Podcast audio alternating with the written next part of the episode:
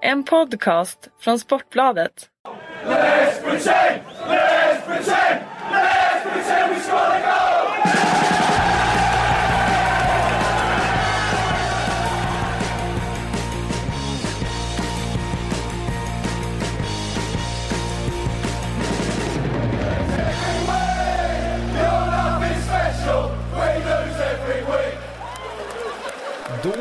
Hälsar vi välkomna till eh, Sportbladets Premier League-podd. Eh, Jag vet inte riktigt vilken, vilket nummer i ordning det är. Det är Nej, inte jag heller. Jag är inte- 140 någonting kanske. Kanske. Eh, Jag skriver ju i, i, i namnet varje vecka men så glömmer jag bort det sen igen. Vi har en hel del att se fram emot eh, i det här avsnittet och prata om. Eh, Jämfört med förra veckan när det inte hade spelats eh, så mycket mer än eh, lite fa Cups-matcher Så har det hänt en hel del Kalle. Det har spelats Premier League-fotboll, det har sparkats tränare, det har, spark- det har spelats Champions League-fotboll eh, och sådär.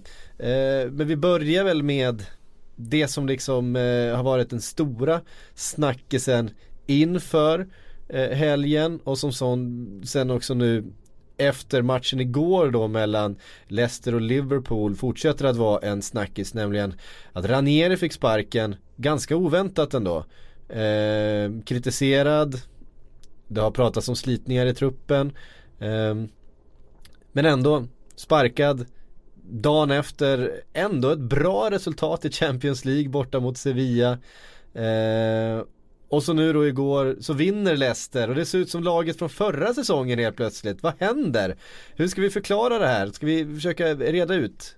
Leicester. Ja, vi får ju ta det från början. Eh, till att börja med överraskande. Ja, eh, överraskande utifrån att han hade den statusen han hade från i fjol och att det liksom finns en sentimental sida av myntet där man eh, ska hänga kvar vid Ranieri i, vått och torrt även om de ligger sist i tabellen bara för att han ska få chansen att rädda det skeppet som eh, var på väg att sjunka. Så Utifrån att Leicester tidigare visat tålamod med sina tränare. De behöll ändå Nigel Pearson för två år sedan och eh, fick ju effekt av det då när han lyfte laget under våren. Så har de ju känts som en sån där klubb som står bakom sina managers eh, så långt det går. Och utifrån det var det ju överraskande. Jag trodde nog att han skulle få säsongen ut bara för att han var Claudio Ranieri och fjolårssäsongen. Men om man tittar på hur det har sett ut så är jag inte speciellt eh, förvånad över att de har liksom gått i de här tankarna och att yxan även går till slut. För att eh, laget har hamnat i den där trenden, den där farliga onda cirkeln där man eh, liksom börjar någonstans uppe bland molnen och sen eh, blir det bara den där onda cirkeln där det blir värre och värre och värre och sen går man runt och tycker under hösten att man är för bra för att åka ur. Eh, och så blir det som ett eh, liksom mantra också man intalar sig själv att nej men vi hör inte hemma här egentligen. Men nu är det liksom en fjärdedel kvar av säsongen och Leicester låg eh, inför avspark igår under strecket. Mm. Det var där de var eh, innan matchen igår och det säger ändå någonting om hur djupt de har sjunkit. Man tittar på deras insatser så har ju spelarna eh, de har ju utstrålat att det är en grupp som inte längre tror på det de håller på med. Som eh, har en tränare som har tappat omklädningsrummet. Och de där uppgifterna kom ju redan för en månad sedan. Och ingen rök utan eld, jag tror nog att det var så. Och när man har gjort det så då är det svårt att vända skutan. Då, då når inte budskapet fram på samma sätt. Och, eh, jag tror att många utifrån eh, är liksom eh, Ja man, man tror kanske att eh, spelarna är maskiner liksom. Att eh, det, är, det är bara att säga att de ska göra si och så, göra så och sen gör de det. Men det är ju människor eh, vi pratar om och det är alla som har jobbat som chef på en arbetsplats vet ju att eh, alla gör inte alltid som man säger. Eh, och det är just det som är det svåra med ledarskap oavsett vilken roll du har i vilken eh, vilket område du arbetar på. Du jobbar med människor som kommer att ha sina egna känslor och tankar om eh, eh vad de själva eh, bör göra, ska göra och kommer göra. Och eh, jag tycker det har varit uppenbart att de här spelarna har inte De har inte nått 100% Det gjorde de i fjol då nådde de 110% egentligen och det var det som gjorde att de tog en helt sensationell titel. I år har de legat på kanske 70-80% i flera matcher. Och ja, då, då behövs det kanske en förändring om det är ledaren som är problemet. Och i det här fallet så eh, kändes det som man såg ju direkt från start i den här matchen att okej, okay, nu, nu var det en annan sak. Det har ju varit mycket snack om att det är spelarna som ligger bakom eh, det här. Att det är de som har vänt sig till, till eh, eh, de thailändska ägarna och eh, helt enkelt bett om att få Ranieri sparkad.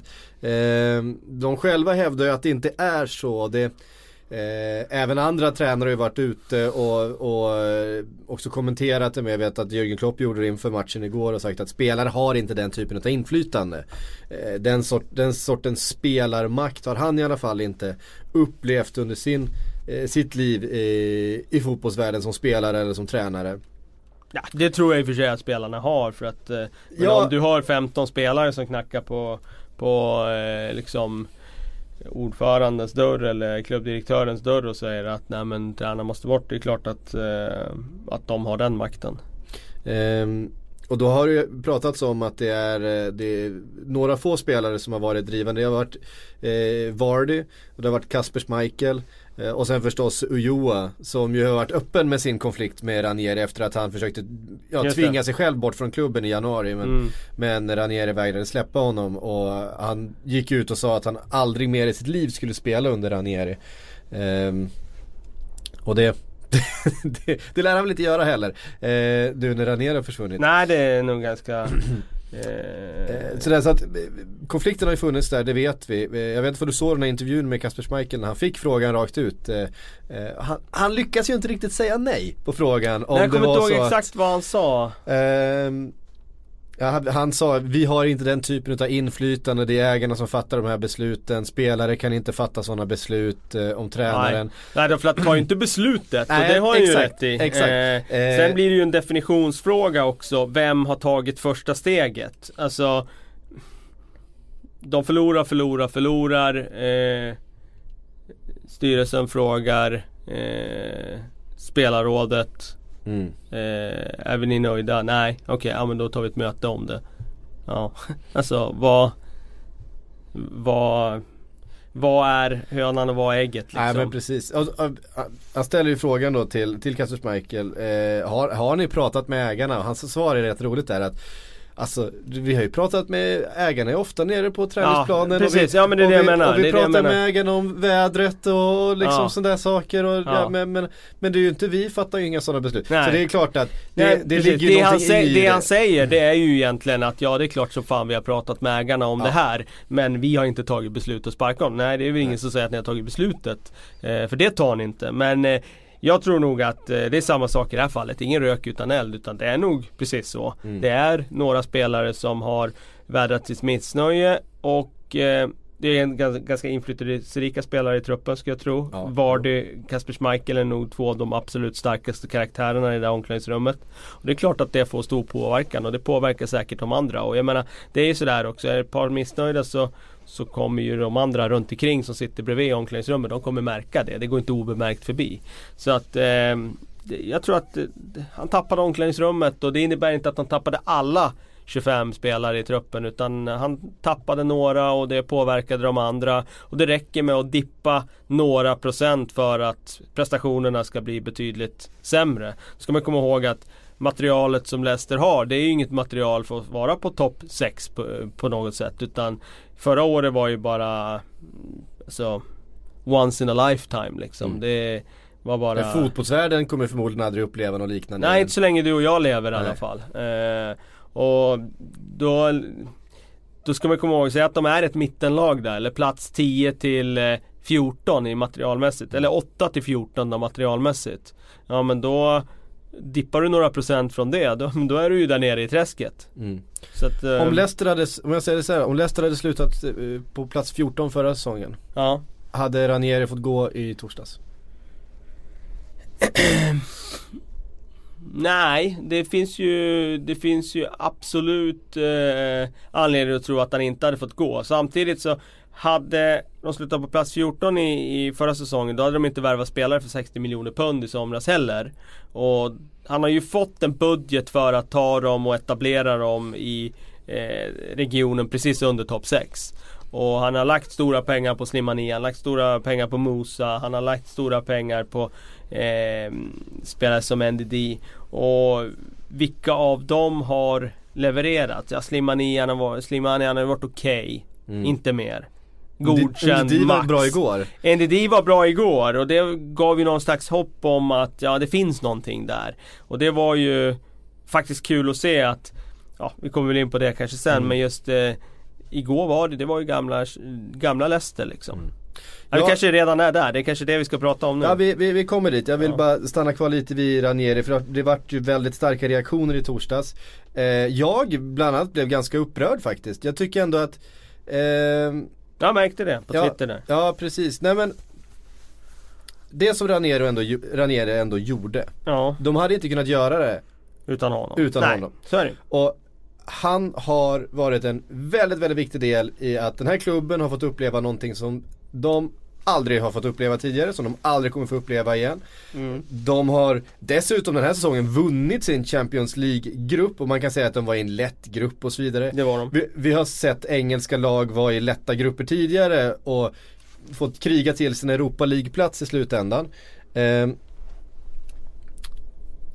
alltså Ja, du tycker det, den alltså, sentimentala alltså, sidan, ja, det är den du går till? Det är inte bara den sentimentala sidan, alltså det, någonstans så måste man ha lite mer tålamod och lite mer, alltså vi pratar om en halv säsongs dåliga resultat här efter att ha gjort det mest osannolika eh, framgång, den mest osannolika framgången för, för ett lag någonsin. Eh, alltså jag, jag, vet inte, jag tycker jag blir, eh, jag tycker det är så jävla kortsiktigt och jag tycker ja, det, är det är det ju. Det är ingen tvekan om att det är det. Men, och, och sen samtidigt så är det så, så, väldigt sorgligt att han inte får ta det här i mål. Och det hade kunnat vara den här säsongen ut. Ja men vi får spela Champions League den här säsongen, vi får göra det här färdigt. Ja, visst. Åka ut i Champions och sen, ja, men, och sen åker man ut i Championship, ja men so what? Utan honom så de, de har vunnit ligan en gång, de har fått uppleva det här och det som de har tjänat, alltså någonstans så måste man ändå få något förtroende byggt av en sån framgång. Men om jag säger så här då. Eh, nu blir det svårt att ställa den här frågan idag efter 3-1 ja, mot ja. Liverpool. Men Tycker du att han igår före avspark, tyckte du att Claudio Ranieri var det bästa alternativet för att rädda Leicester kvar i Premier League? Nej. Det... För det är den frågan som ägarna har ställt sig. Precis, och det, och, och det är det, det som är... För det du hänvisar, oavsett, jag, jag köper det du säger och jag håller med om att det är sorgesamt för fotbollen och sådär. Att det så. Men det är ju så fotbollen har utvecklats. Fotbollen har, liksom, karusellen snurrar snabbare och snabbare för varje år. Mm. Och går du tillbaka 15 år, ja men då, då var det inte samma eh, liksom tänk, kortsiktiga tänk. Men vi har ju någonstans accepterat inom fotbollen att det är så det är. Att det, är, det kommer att vara så att fotbollen har inget minne. Det som skedde igår, det är historia. Mm. Det är nu som gäller. Det är kortsiktiga resultat för du behöver tjäna pengar. Du behöver eh, ligga på en viss eh, nivå för att de här tv-pengarna ska rulla in. Mm. Och ja, jag, jag jag landar nog ändå i liksom det här att det är en hänsynslös business. Eh, man kan det. vända på det på ett sätt och det är ju att Ägarna har ju också skonat Ranieri på ett sätt för nu behöver han ju inte bli ihågkommen som tränaren som vann ligan och sen åkte ur. Utan nu blir han ju tränaren som vann ligan och sen fick han inte chansen att rädda dem kvar Nej. året efter. Och han gick i ett läge när de låg nere i träsket men mm. ja, det blir ju inte det som blir historieskrivningen i alla fall. Nej, och, så, så, så, är det visserligen. Jag, jag känner bara någonstans att eh, även ur ett sportsligt perspektiv så alla tränare säger det själva, just det här eh, möjligheten att få arbeta lite mer långsiktigt i alla fall att få arbeta utan att ha yxan hängande över sig hela tiden så fort det kommer en svacka. Ja. Eh, någonstans så måste man genom positiva resultat kunna köpa sig lite utrymme för att Ja, men det har han ju gjort. ju Men aldrig det har gjort. men har han verkligen gjort det då? Jo men det är klart han har gjort det. Ja, men det, är klart att, han de inte har räknat. Vi var Ja, inne men- på det att hade han, hade han slutat på 14 plats förra säsongen, Ja. ja. då kanske han inte ens hade fått sparken nu utan hade man tyckt att, ja men okej, det har inte gått riktigt så bra som, som vi trodde. Det är många lag här nere, vi har någon hängmatch eh, och sådär va. Vi har ändå haft några resultat som har, liksom vi har sett, jag menar man hade 4-1 mot Manchester City till exempel. Ja men här såg vi att, ja, men det finns ändå en högsta nivå kvar i truppen. Men bottom line, Mm. oavsett vad vi för för diskussion, bottom line är ju ändå så här, har han tappat omklädningsrummet eller inte? För är, vi är ändå överens om att när du har gjort det, då är det väldigt svårt att vända skutan. Mm. Ja, självklart. Ja. Absolut. Och det där ifrågasätter jag ju också. Därför att jag tycker att det är eh, illojalt som fan utav Det spelarna. håller jag med om, det håller jag Därför fullständigt med om. Där har du en hel hög med spelare som har Claudio Raniero att tacka oerhört mycket. Ja, ja, ja. Utan honom hade de aldrig fått uppleva det de Nej. gjorde i fjol. Som Jamie, var Jamie liksom... Vardy hade inte spelat EM i somras om det inte vore för Claudio Raniero. Nej, så är det. Och det är ju också en sån där grej att, där, där, återigen till det här med eh, maskiner kontra människor. Alltså, Mm det är det här som är det komplicerade. När du har med människor att göra. Då, då vet du aldrig vad du får.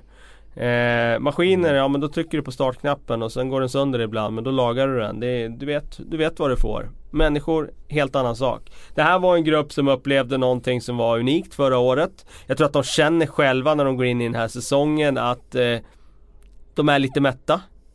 Det här är inte en grupp som är ett eh, Chelsea eller ett Manchester United eller ett eh, liksom beprövat topplag som vinner en liga och sen tänker att ja, ja men nu ska vi skapa en dynasti här, nu ska vi vinna år efter år. Det här tror jag är en grupp som inser direkt när eh, champagne baksmällan har lättat där i början av juni eh, så känner de att shit det här vi gjorde det kommer vi aldrig kunna göra igen. Eh, sen blir de belönade med nya kontrakt, de tjänar mycket mer. Det infinner sig en känsla av, att, av mättnad. Och de procenten som de dippar det, det räcker för att dra ner laget lite grann. Och då är man inne i den här onda cirkeln. Drar du ner lite grann då påverkar det resultaten. Dåliga resultat påverkar laget ännu mer. Och sen är du inne i den här onda cirkeln och då är det svårt att vända. Mm. Nej, eh, helt klart.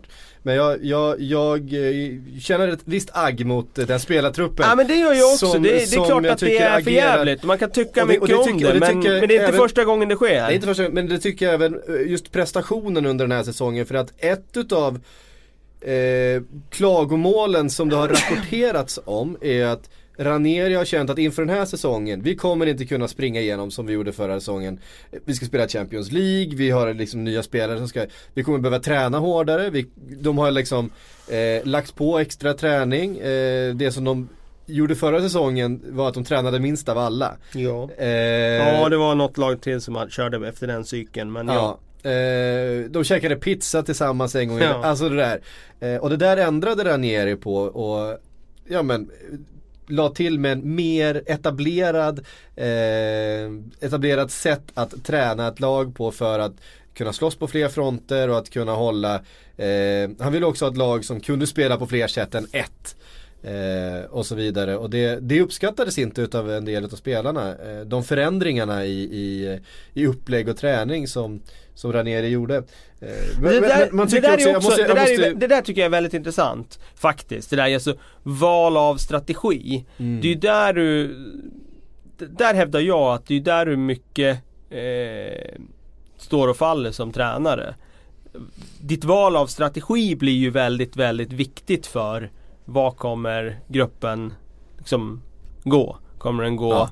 Eh, in i den här goda cirkeln eller den onda cirkeln? Och det är därför jag, jag höll ju inte alls med om Robert Laus eh, liksom, eh, resonemang här han hade i han skrev ju mycket om det här, i, det var före jul i höstas här någon gång. Det här med att tränare inte eh, har så stor betydelse. Det var ju hans Nej, tes ja. som han drev och han fick prata i radio om det och allt möjligt. Jag håller ju inte alls med om det utan jag säger tvärtom att eh, eh, varje lag står ju och faller med sin tränare. Mm. Sen innebär ju inte det att eh, vilken tränare som helst, Antonio Conte kan ju inte ta Burnley och vinna Champions League.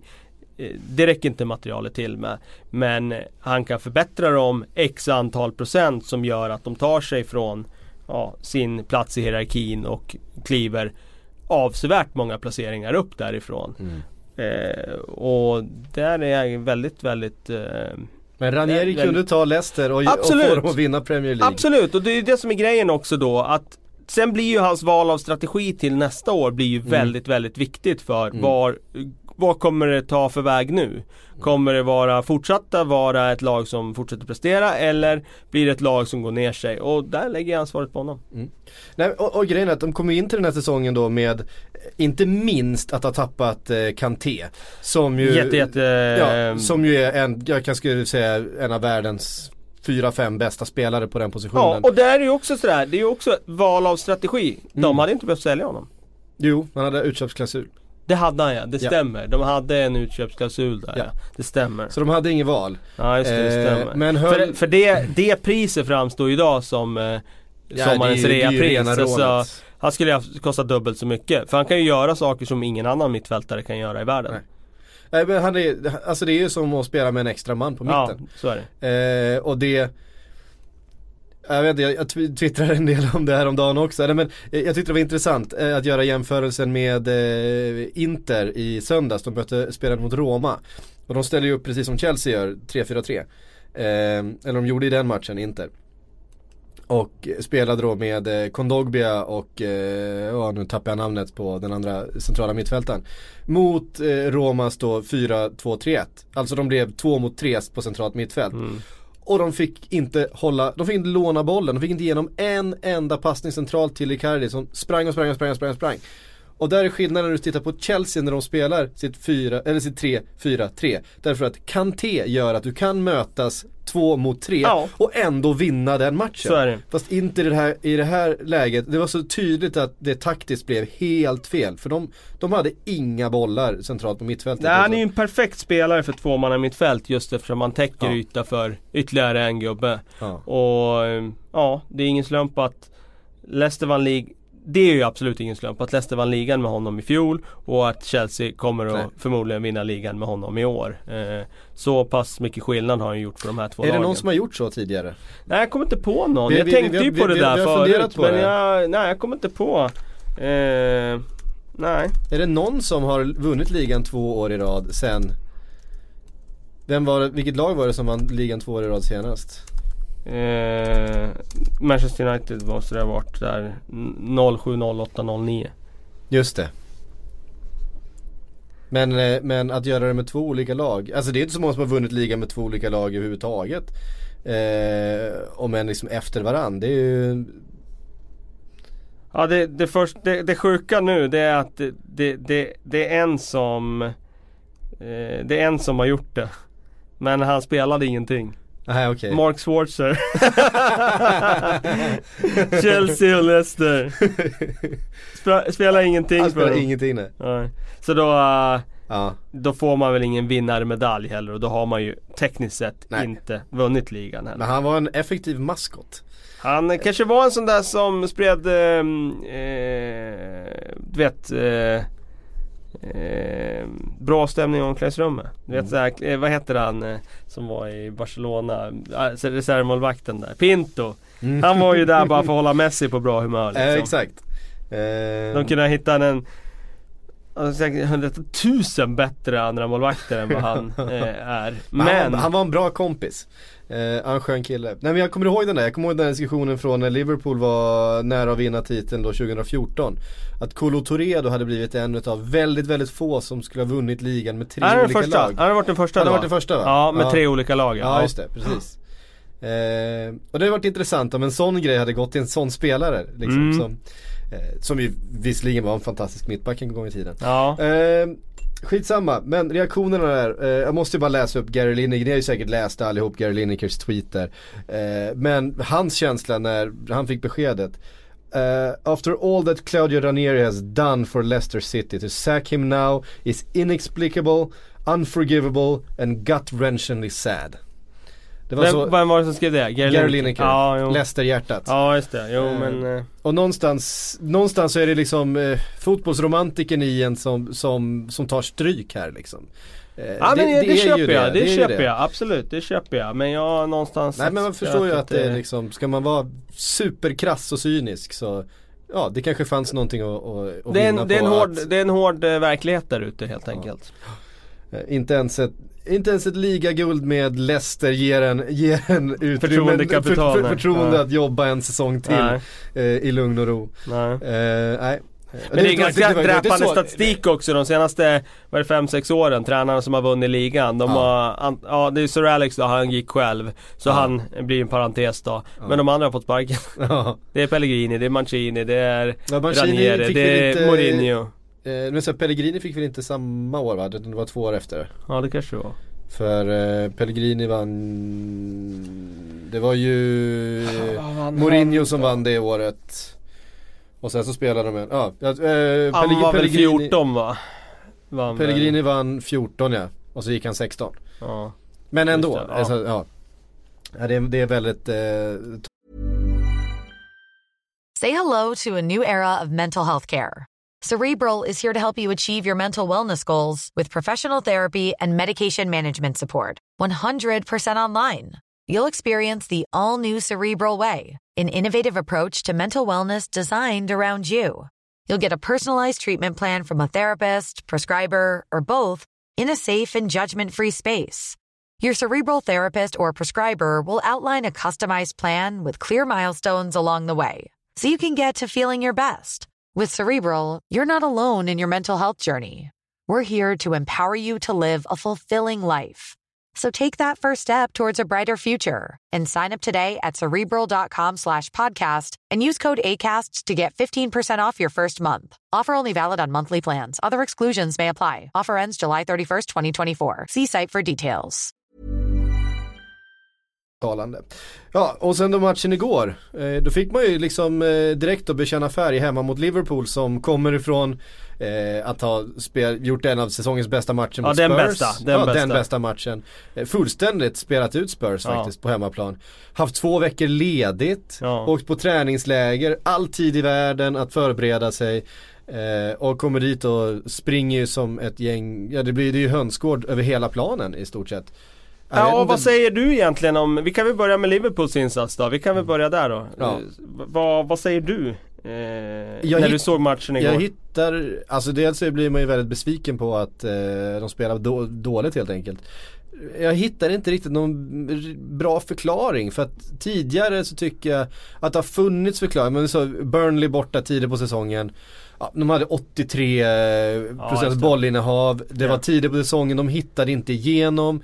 Eh, Burnley fick två snabba mål, det var ganska, ja men det var rätt så fina avslut och så vidare. Ja absolut, det var, det var hönsgård i försvaret och sådär, men det, det kan hända liksom. Eh, vi har sett ett par andra matcher, jag menar Bournemouth, det har varit liksom fram och tillbaka så vi vet ju att Liverpools försvar inte är så bra. Eh, men då har det liksom också varit i lägen då eh, det har varit spelare skadade, det har varit eh, mycket matchande, trötta spelare. Eh, det har varit en skadad Coutinho, det har varit en Mané på Afrikanska mästerskapen, det har varit mycket laborerande. Visserligen var Henderson borta igår, viktig spelare.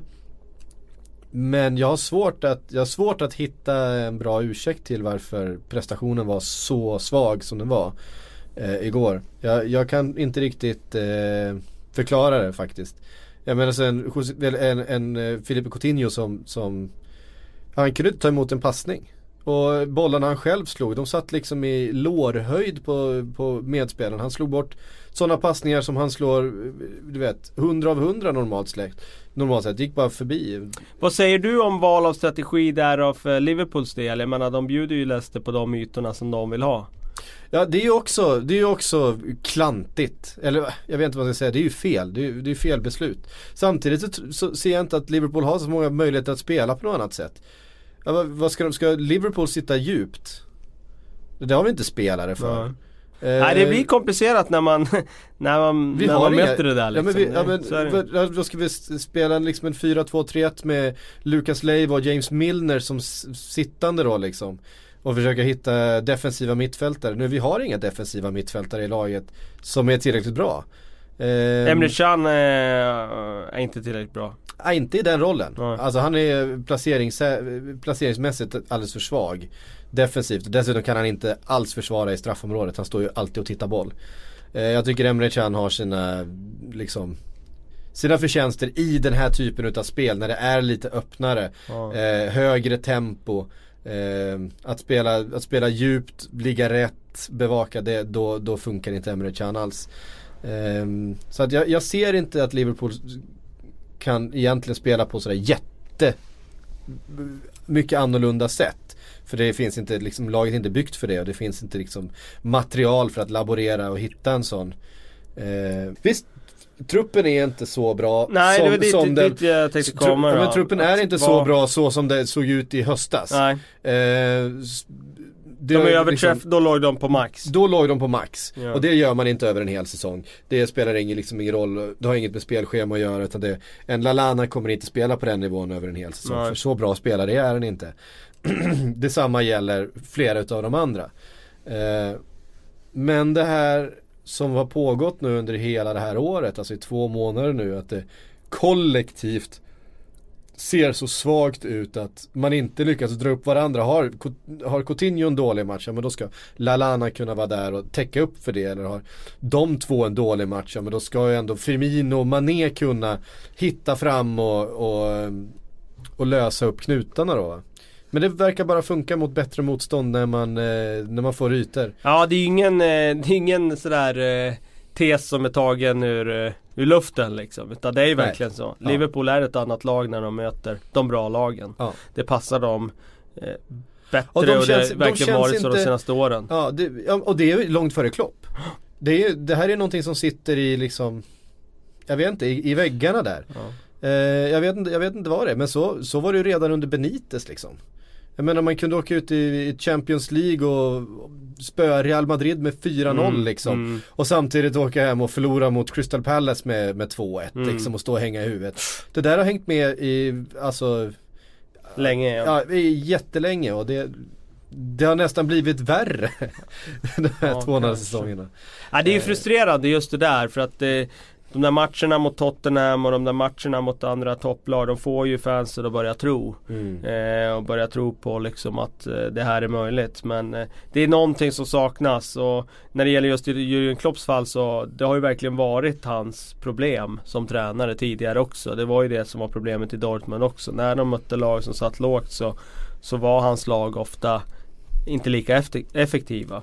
Jag tyckte ju i höstas där ett tag att ja men fan han har nog hittat receptet för det här nu. Mm. För då såg de väldigt, väldigt spetsiga Ja, men, ut alltså man såg ju hemma kom- mot Leicester 4-1 och det var en fullständig överkörning. Fast Kom- Leicester satt lågt och försökte göra Precis. det på samma Men sätt då som måste man också vä- vända på det. Hur, hur, eh, hur bra var Leicester då liksom? Det kanske var de som var katastrofdåliga. Sen såg jag i och för sig Liverpool i andra matcher också där de Ja. gjorde det väldigt bra. och De hade bra kombinationsspel och det fanns rörelser som var intressanta i deras anfallsspel.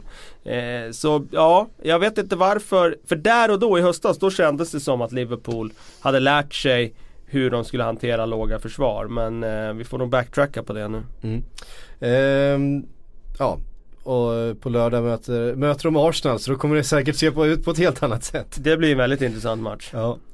Eh, vi lämnar den eh, matchen, vi får väl nämna en Didi som ju gör eh, Ja, vi nämnde ju honom Ja, där som gör en kort. fantastisk match igår. Han var väldigt stark. Eh, faktiskt och sen Jamie Vardy som ser ut som Jamie Vardy från förra säsongen. Ja det gjorde han faktiskt. Hugg på allt och Ja som sagt 9 av 10 lag springer mer matchen efter tränarbyte. Eh, Där tycker jag det visar ganska mycket hur mycket det handlar om mentalt Mm. den här sporten och Jamie Vardy tog fler match, maxlöpningar i den här matchen än han gjort i någon annan match den här säsongen. Ingen slump. Nej, och det är ju så att så fort, så fort någon vinner bollen på mittfältet så tjongas den ju upp i djupet, ner för, förbi bakom, bakom motståndarens backlinje och där springer Och det var ganska dem. effektivt. Och det var rätt effektivt ja. Ja, Ehm, det spelas en ligacupfinal också i helgen. ja det gjorde det. Nu eh, lämnar vi Leicester och Liverpool. Ehm, och där finns, finns en hel del att säga. Zlatan fortsätter ju. Jag tror att skulle vara- börja med Southampton faktiskt. Nej, jag tänkte faktiskt börja med Zlatan. Ja, okej. För att eh, jag tycker ändå att Zlatan är den som förtjänar de största rubrikerna efteråt. Eh, inte, Jo, bara, in, ju- in, in, inte bara sett till att vi är svenskar och vi gillar Zlatan och vi, vi, vi tjatar om honom i eh, tid och otid. Men jag menar det han gör i England just nu det är, det är sensationellt. Ja det är klart det är sensationellt utifrån att han är 35 år. Hade han kommit hit när han var 25 eller 26 eller 27 då hade det inte varit lika eh, liksom fantastiskt för att, att han är en spelare på den allra högsta nivån. Det har vi ju konstaterat för länge sedan. Men att han gör det här när han är 35 på väg att fylla 36 eh, Alltså det är otroligt Och, det han, vi och ser. alla de här matcherna, han är ju liksom, han är ju centrum. Han är ju verkligen den som avgör, han är den som det handlar om, han är den som du vet. Ja, och det är det där som jag tycker är så fa- fascinerande med honom. För jag tycker om man tittar på andra halvlek i den här matchen, han är inte bra spelmässigt alltså. Han eh, tappar bollar, han tar fel beslut och sådär. Men lik förbannat så är det han som är där och avgör matchen i 87 minuten. Det är han som har gjort två mål när vi serverar. Och det går liksom inte att komma till något annat eh, liksom slutintryck av att det var han som ägde finalen. Ja. Trots att jag tycker inte att han spelmässigt gjorde någon, framförallt andra halvlek tycker jag inte han var bra alls. Nej. Men det, det finns ju en egenskap hos honom som är liksom så otroligt imponerande att även när spelet inte funkar riktigt så är han i alla fall där och syr ihop det sista avgörande målet och det är det som är storyn efteråt. Vi har varit inne på, vi har pratat mycket om psyko- psykologi i den här sporten.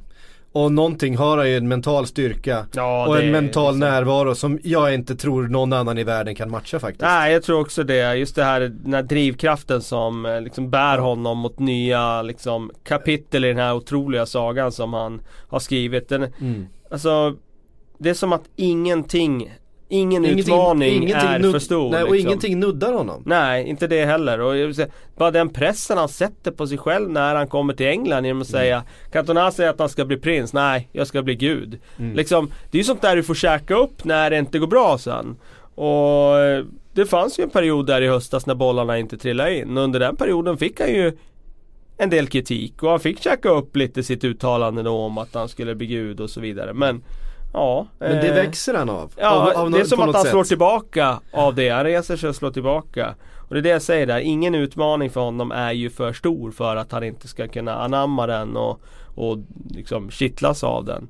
Och ja, han eh, har inte lyft United i tabellen.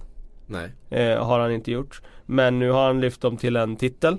Och den här titeln betyder ju väldigt mycket just i det avseendet att går de inte till Champions League i år så kan ändå Zlatan falla tillbaka på att han tog ändå en titel med Manchester United. Jamie Carragher kallade till och med det här The Zlatan Cup Final. Alltså det, det blir ihågkommen som hans cupfinal som han avgjorde och ska liksom jämföras med Erik Cantona i en framtid och så vidare.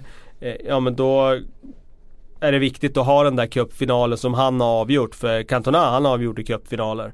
Och då måste man ha, själv ha gjort det också. Han sätter lite avtryck. Ja det gör han. Det är ingen tvekan om det. Nej, det åker. börjar diskuteras nu om att han är den bästa bossman-värvningen någonsin i Premier League. Att han liksom, att det är Manchester United, en av de bästa värvningar de har gjort någonsin. Mm. Jag tycker väl inte att man ska gå så långt för jag menar de kommer De inte få så stycken. många, ja de har haft några stycken och Ja. de kommer inte få så många år av honom. Eller ja, man kan, man kan inte utesluta någonting när Nej, det gäller nej. honom, han kanske spelar längre. Men det är ju också intressant där med hans kontrakt nu. Han har ju ett plus ett och han ska själv godkänna att det ska förlängas. Så jag tror att han, han och Mino Raiola spelar korten helt, helt rätt nu genom att säga att nah, vi får se hur det blir. Han har gjort sig själv oumbärlig i det där anfallet. Eh, jag tror att han kan salta på den där lönen lite till till nästa år om man ska förlänga ett år till. Och han kan ställa krav. Och som jag sagt, jag har sagt det hundra gånger säkert i den här podden men spelare spelar aldrig så bra som när de jagar nya kontrakt. Och det är det han gör nu. Ja. Eh, Jag är inte va- säker va- på va- att han förlänger. Jag är inte heller helt säker på att han förlänger. Jag kan se honom om de säkrar Eller om de missar Champions League då så att han inte får den där chansen att liksom spela Champions League nästa år. Att han säger att ja men jag kom hit, jag visade att jag höll i England, nu går jag vidare och erövrar USA istället. Nej men alltså eh, nu, vet, nu vet jag inte vad det här var, vad det här är ett riktigt, det var något jag läste bara Men visst var det så att han sa till Pogba, dig köpte de, jag kom hit frivilligt Ja precis. eh, Pogba sa ju liksom, det var därför vi köpte honom. Nej nej nej vänta.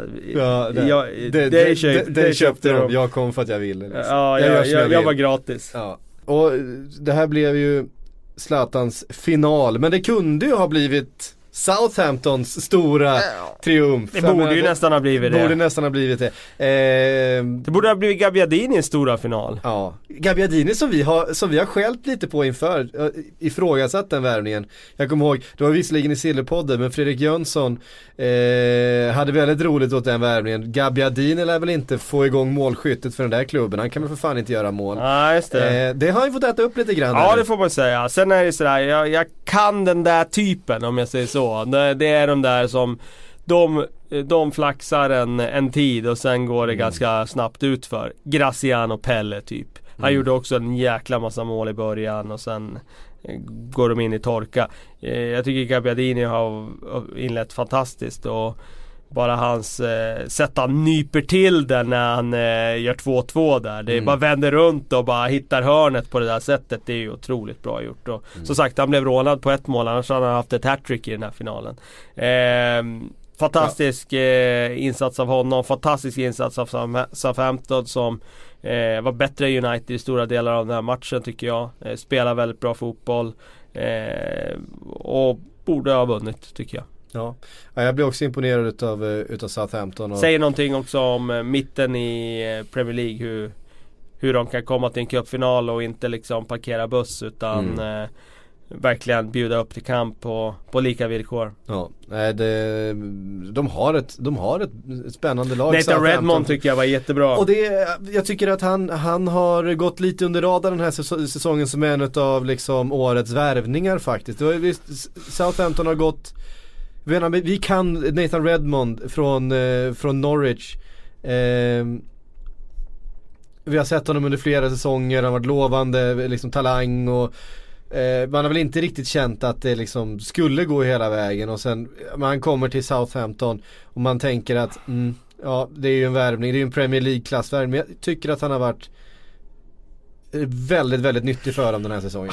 Det är det där, han gör för få mål och det var det som var så intressant där. Claude Puel eh, ändrade ju om mm, formationen på försäsongen. Han skulle spela mittfälts diamant, han skulle spela omskola Nathan Redmond till en striker. Och så gör han mål i första matchen i ligan, i premiären. Och känslan är att, ja men Redmond, mm, det här kan bli intressant. Ja men sen går, går det ju liksom två månader innan han gör mål igen. Och så har han gjort tre mål på 22 starter. Och det är där det inte det är riktigt för- det är räcker för- till. det är Det är för för lite. lite spets, det är för lite poäng. Alltså, det räcker inte. Men han är, väldigt, han är ju väldigt involverad i Southamptons anfallsspel. Ja men det är han ju. Den här matchen tyckte jag han var hur bra som helst med sättet Mm. att utmana och så vidare. Och då är det klart att han är en bra spelare. Men det räcker inte till när du ska upp liksom högre upp. Du måste göra mer poäng. Mm. Ja det är sant. Ehm, och lite synd om Southampton. Som ju skulle ta den där första titeln på, vad är det? 41 år. Ja, exakt. Ja det är klart att det är synd om det. Man, man unnar ju alla de här får- mindre klubbarna att få ta den där titeln. För att de här fansen som får åka till Wembley och uppleva bara resa till Wembley. Får de dessutom fira en trofé där, då lever ju de på det i 40 år nästan. Mm. Faktiskt. Till, till gungstolen eh, lever de på det. Ja. Ehm, men vi säger grattis till Manchester United ändå va? Ehm, och så lägger vi den kuppen till handlingarna. Vi Ja får- tack, jag är ju inget stort fan av ligacupen så det gör jag gärna. Nej, nej, vi gör det. Ehm, vi får väl nämna Harry Kane då från helgen också. Ja det får vi göra. vilken spelare, vilken man. Eh, Har haft halva säsongen eh, förstörd av skador. Ja, Eh, uppe på 17 mål Uppe nu. på 17 mål nu och han är, han, gör, alltså han inleder säsongen svagt igen. Som han har gjort de senaste tre säsongerna. Eh, Ja, det kan man ju säga då. För tre ja. år sedan där var inte ordinarie i början av säsongen så det beror Nej. det kanske på det. Men ja, ja, jag köper det. Eh, kommer igång efter jul och börjar ösa liksom, som han gör nu. Han gör mål på allt. Han gör mål på allt. Det är tre hattricks under 2017. Mm. Det är eh, eh, Ja, det är ingen tvekan om att han är uppe där bland de allra bästa i världen. Pochettino sa ju det efter den här matchen. Mm. Harry Kane var faktiskt eh, så pass ärlig i det svaret att han eh, han eh, bekräftar ju lite det Pochettino sa. Ja, I den formen jag är i nu om man tittar på mina siffror så är jag med där uppe och ja, who can blame him? Alltså det stämmer ju. Alltså, Mm. Jämför med de bästa i världen så, så är han med där uppe. Ja. Sen gör han så mycket mer också och det bidrar också till att han liksom ännu mer cementerar sin plats där Men uppe. vad är han bra på Kalle? Han är otroligt bra avslutare tycker jag. Eh, om man tittar på hans eh, mål nu i helgen så är det väldigt, väldigt skickligt och, och sätta dit de bollarna. Det är inte alla som gör det. Eh, Tur på trean hade han väl där frisparken som ändrade riktning va. Men de andra två avslutade bra. Jag tycker att eh, han är eh, osjälvisk för laget. Han jobbar väldigt, väldigt hårt. Han eh, har egentligen ingen svaghet direkt i sitt spel och det gör Jag skulle säga att det är precis det som är, som är hans styrka. Att han, han kan göra mål på alla, Alla sätt. sätt, ja, det kan han på göra. alla sätt. Och, Och han sen- är dessutom, han kan löpa djupet, han kan spela target. han kan spela fram. han kan spela fram och han jobbar i pressen som defensiv. Han är stor och Eh, stark så han har inte det där problemet heller att, att han blir Alltså Säg att ett lag backar lågt och Tottenham behöver slå inlägg. Ja men då har han ju närvaro där också Mm. i inläggsspelet. Så att nej han är eh, Han är bra. Ja, han är komplett. Ja. Eh, får man säga. Det är otroligt imponerande. Stoke då, vi får säga någonting om det här laget som fortsätter att eh, inte bjuda upp till den eh, dans som man tror att de ska göra med de spelarna de värvar och med Ja men är inte det här lite det, nya det spelet som man ändå får se ibland utav dem tycker jag. Ja men är inte det här nya Stoke då? De är inte längre det där jobbiga laget att möta utan de är det där laget som inte alls är speciellt jobbigt att möta. Däremot så när de själva har sin dag så kan de spela jättebra med Mm. sina tekniska spelare där framme med Arnautovic och med eh, Shakiri och så vidare. Men eh, de är inte längre det där jobbiga, disciplinerade, hårt arbetande kollektivet. Nej. Ehm, Men jag menar de har en, sin plats där i mitten. Mm. De ligger på 32 poäng på tionde plats. Det är väl eh, Jag skulle säga att det är eh, godkänt för dem. ja. Vi Eh, har fått en, fått en fråga här från eh, The Premier League Bible. Är det dags att sparka Hughes? nej. Fjärde säsongen nu, slutat nia, tre säsonger i rad. Trots dyra nyförvärv. Man får liksom ingen utveckling direkt men det Ja men sen jag menar dyra nyförvärv. Du kan inte påstå att de andra lagen där runt omkring inte, Inte. Gör, gör dyra nyförvärv. Det gör ju alla lag i Premier League. Och det innebär ju att eh, Ja det det kommer, vara, det kommer vara hård konkurrens där. Det, det laget som jag tycker överpresterar nu det är ju West Bromwich. Ja. Som är på 40 poäng som är en otrolig prestation av, Mm. av det laget. De låg ju lite skrynkligt till ett tag där i, i höstas vill jag minnas. Och det var lite si och så med deras eh, prestationer. Men 40 poäng med det materialet. Tony Pulis. Tony Pulis. King Tony. Magiskt. Eh, ja, nu klockan tickar på. Men vi har en match kvar vi måste prata om före vi börjar fylla på med fler frågor. Och det är ju den här Champions League-matchen från i helgen. Vi var inne lite grann på Förra Leicester veckan Sevilla. där, ja. Ja, förra veckan med det. Eh, Leicester Sevilla har vi pratat lite grann om. Men jag pratar ju förstås om eh, Manchester City Monaco. Ja, Eh, Nej, men även så här en vecka efter så känns den faktiskt lika fantastisk. Det, Ja. det var inte bara där och då man slog fast att det var en av de bästa och mest underhållande ska jag säga Ja. matcherna man har sett. Utan jag tycker det fortfarande. Det, det var två lag som liksom bjöd upp och gjorde det de verkligen eh, är bra på. Utan liksom någon tanke på att eh, nu ska vi bara stänga det här för stängandets skull. Och, ja, underhållning, om vi bara letar underhållningsvärde så, så var det ju väldigt högt. Och så kan man säga att försvarsspelet var inget bra. Nej men å- återigen, alltså om försvarsspelet är perfekt då blir det aldrig några mål. Då blir det aldrig några målchanser i princip. Så att eh, eh, jag tycker det var en eh, fantastisk fotbollsshow. Eh, bra också för Champions League för jag tycker gruppspelet var väldigt sömnigt i den turneringen i år. Har inte direkt varit- sömnigt. Eh, Nej inte direkt sömnigt nu i slutspelet Nej. och det var väl en påminnelse om att Champions League fortfarande är eh, Ja, det är den högsta nivån när den väl bjuder till. Eh, och intressant också med Manchester City som eh, ändå känns som att de, de, de kommer kunna sprattla till här på slutet av säsongen även i ligan. Jag får den känslan i alla fall att de, de, de har en del och, ja det är klart att de har med de spelarna, de, de har det på pappret bästa laget i ligan. Eh, det vågar jag ändå hävda. Eh, men jag tror de blir, jag tror de blir, jag tror det mentalt var viktigt att få den här, att de kunde vända det här eh, underläget och eh, vinna på det här sättet och Mm. Nej men det finns en poäng i det, vi får ja, se. Ja vi får se. Ehm, jag har fått en massa frågor som vanligt. Eh, Oliver Wåhlén undrar, när får Jürgen Klopp sparken? Nej det tror jag inte att han får, det tycker jag inte heller att han ska få. Om Jag tror, tror aldrig han kommer få sparken. Jag tror han kommer stanna så länge.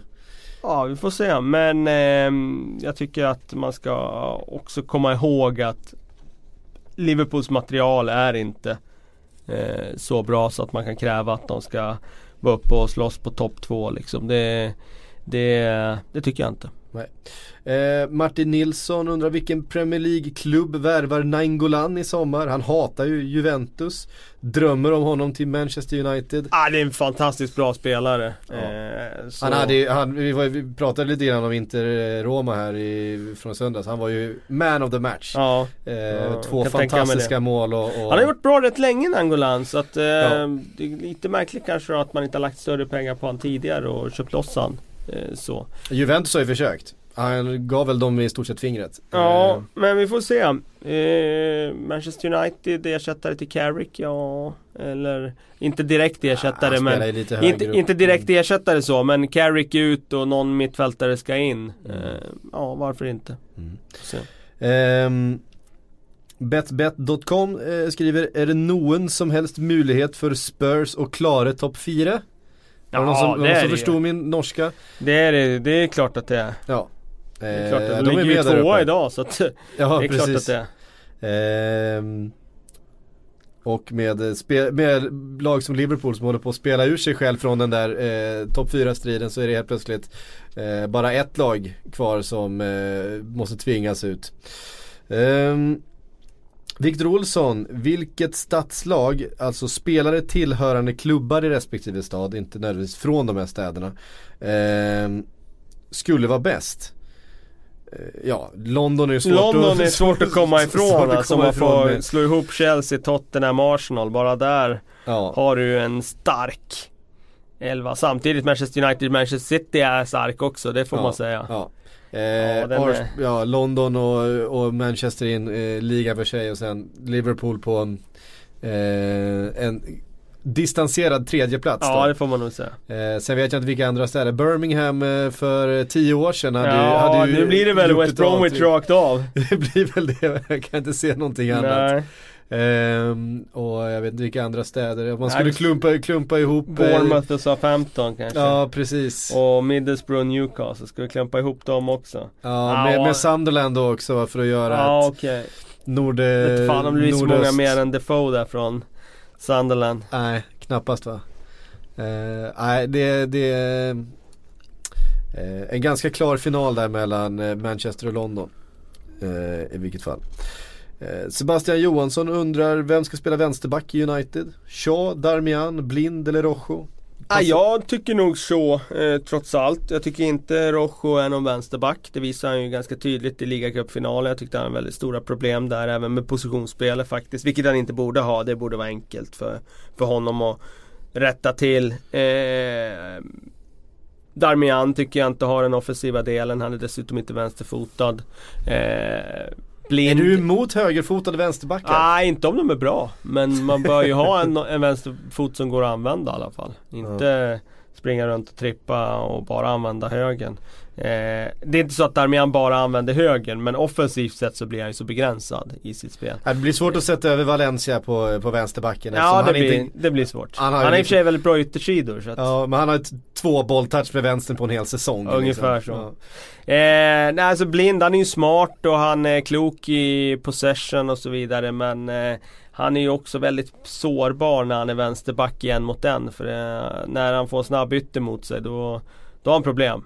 Mm. Eh, så att då är det Luxor kvar och han har ju egentligen båda delarna när han är fit for fight och i form. Nu har han inte varit i den här säsongen och jag tror inte han ingår riktigt i José Mourinhos planer heller.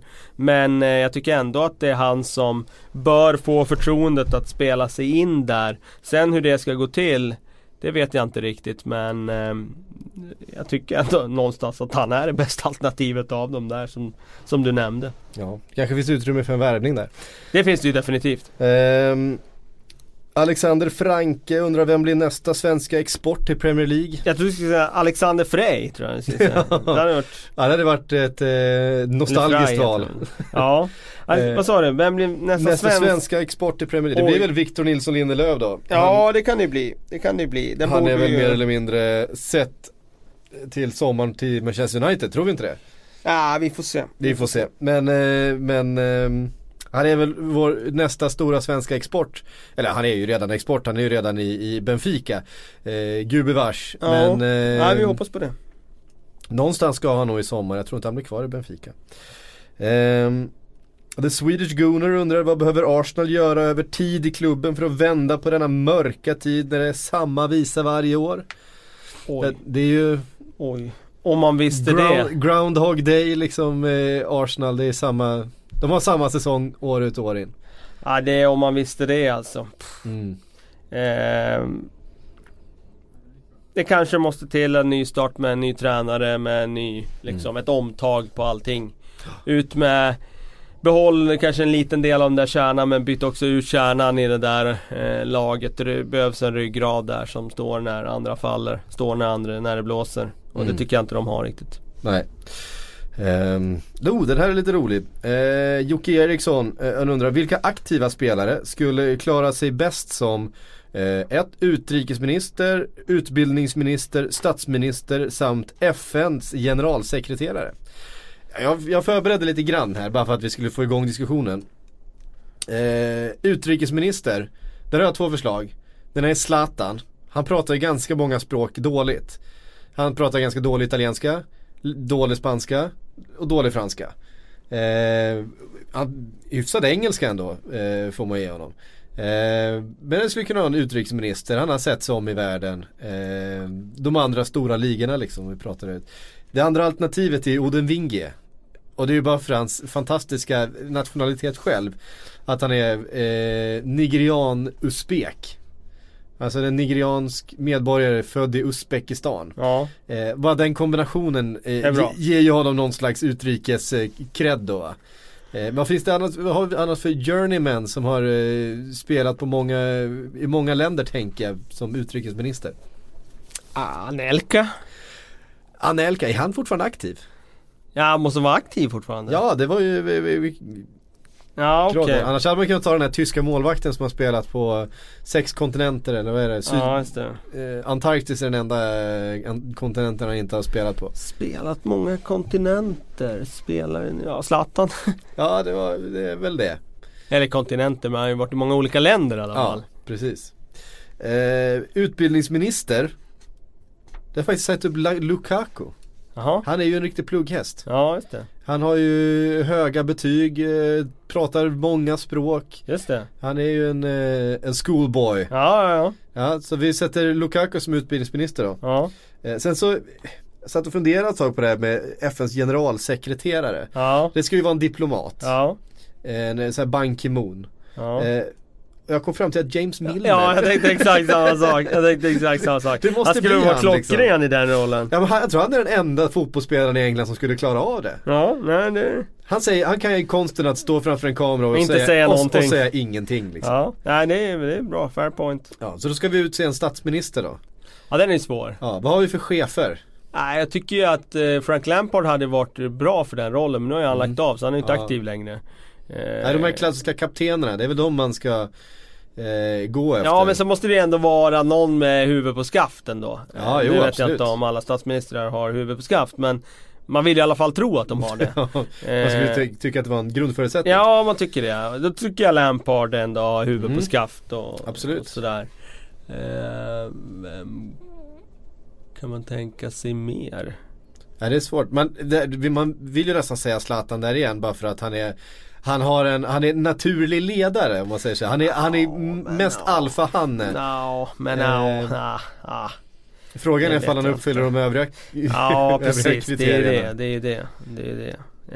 Eh, ah, jag kommer inte på någon sådär nu men jag, jag skulle nog säga Frank Lampard faktiskt, för min del. Frank Lampard. Ja, Ja. Vi, vi frångår reglerna lite då sen så. Det var så nyligen alla av också. Ja, Han är precis. nästan aktiv fortfarande. Han är, exakt. Ehm, ja men det är väl en ganska, det är väl en ganska hyfsad regering. Ja men det tycker jag. De kan nog komma överens också tror jag. Mm. Eh, hörru du, det var allt vi hann med den här tisdagen Kalle. Yes. Eh, nu ser vi fram emot nya matcher i helgen. Eh, bland annat. Arsenal och Liverpool där, Ja. framförallt. Eh, Ja, shit det kan gå precis hur som helst. Va- Spännande. ja, ja, Om du skulle tippa den nu, så här. Direkt Liverpool Nu. och Arsenal. Eh, Den mentala platsen som de här två klubbarna befinner sig i just nu. Kampen om eh, topp 4. Eh, 2-2. 2-2. Jag undrar fan, jag kanske tar det på förhand. ja, hörrni, tack för att ni har lyssnat. Vi hörs om en vecka igen. Hej!